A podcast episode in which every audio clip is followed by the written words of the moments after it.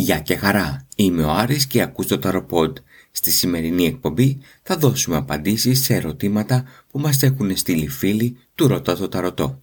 Αν θέλεις και εσύ να στείλεις τη δική σου ερώτηση για να λάβεις μία απάντηση, μπες τώρα στο podcast.tarotot.gr, συμπλήρωσε τη φόρμα όπως απαιτείται και η απάντηση θα ακουστεί σε ένα επόμενο Ταροποντ.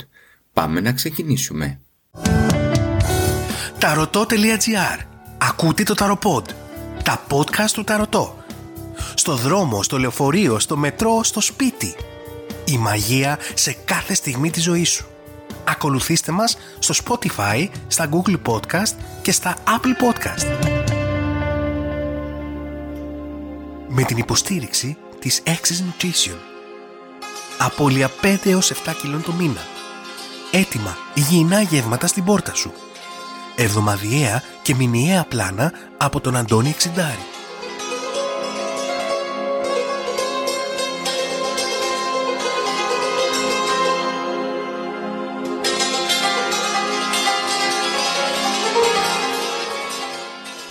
Σήμερα ξεκινάμε δίνοντας απάντηση στην Ξανθιά Ομορφιά, η οποία έχει στείλει το εξής μήνυμα. Γεια σας, είμαι η Κάπα και έχω σχέση με τον Μη από το 2018.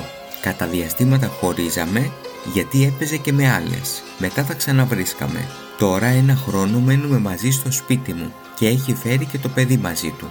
Έχω αποδείξεις ότι ο Μιχάλης έτρεχε και έβρισκε την πρώην του γιατί έχει συναισθήματα για αυτήν και μαζί μου μάλλον μένει από συμφέρον. Εγώ τον συγχωρώ και τον ξαναδέχομαι σπίτι μου.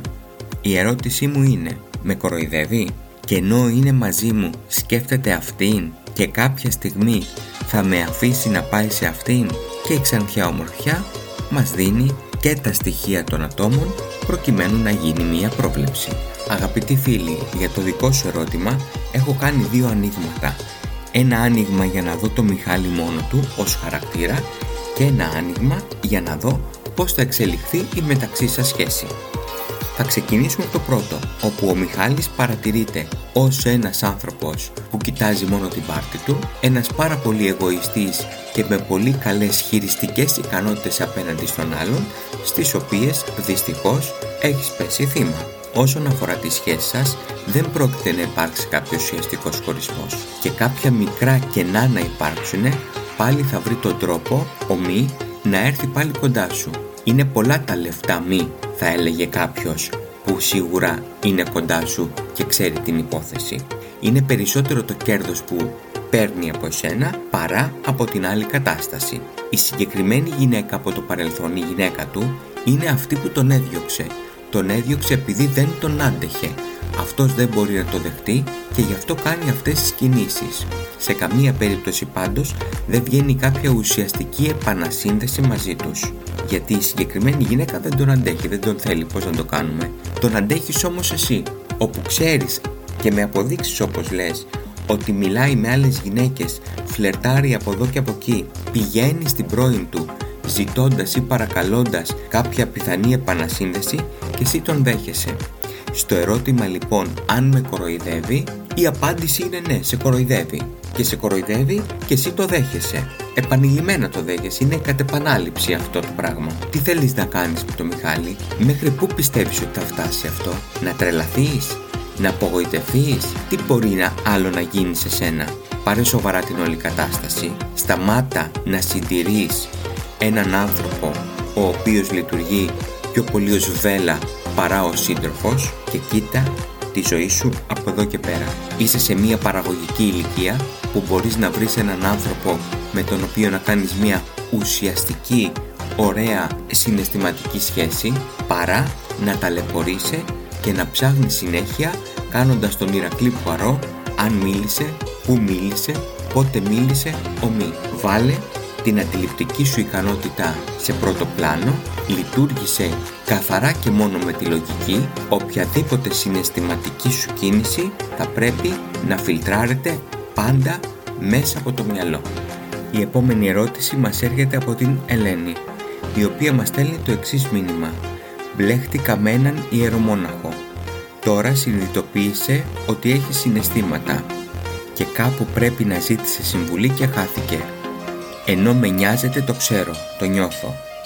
Θα με ενοχλήσει ξανά, με σκέφτεται, έχει συναισθήματα. Εγώ τον θέλω στη ζωή μου. Πρώτα απ' όλα Ελένη να ξεκινήσουμε από τα βασικά. Δεν έχει στείλει κανένα στοιχείο, κανένα όνομα, καμία ημερομηνία γέννησης. Ω εκ τούτου δεν μπορεί να γίνει κάποια πρόβλεψη. Θα κάνω όμως εδώ πέρα δύο παρατηρήσεις.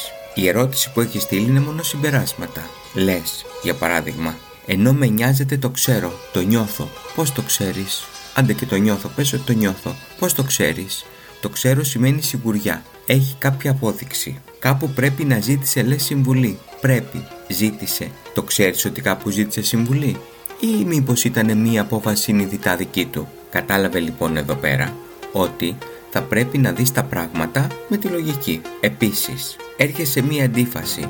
Με νοιάζεται, λες το ξέρω. Και μετά ρωτάς, έχεις συναισθήματα; Εάν το ξέρεις και αν είσαι σίγουρη πως και το νιώθεις κιόλας ότι σε νοιάζεται, ε τότε δεν θα έχεις συναισθήματα. Αλλά και αν είχες συναισθήματα, είναι δυνατόν να συμπεριφερθεί έτσι, θα καθόταν να σου μιλήσει.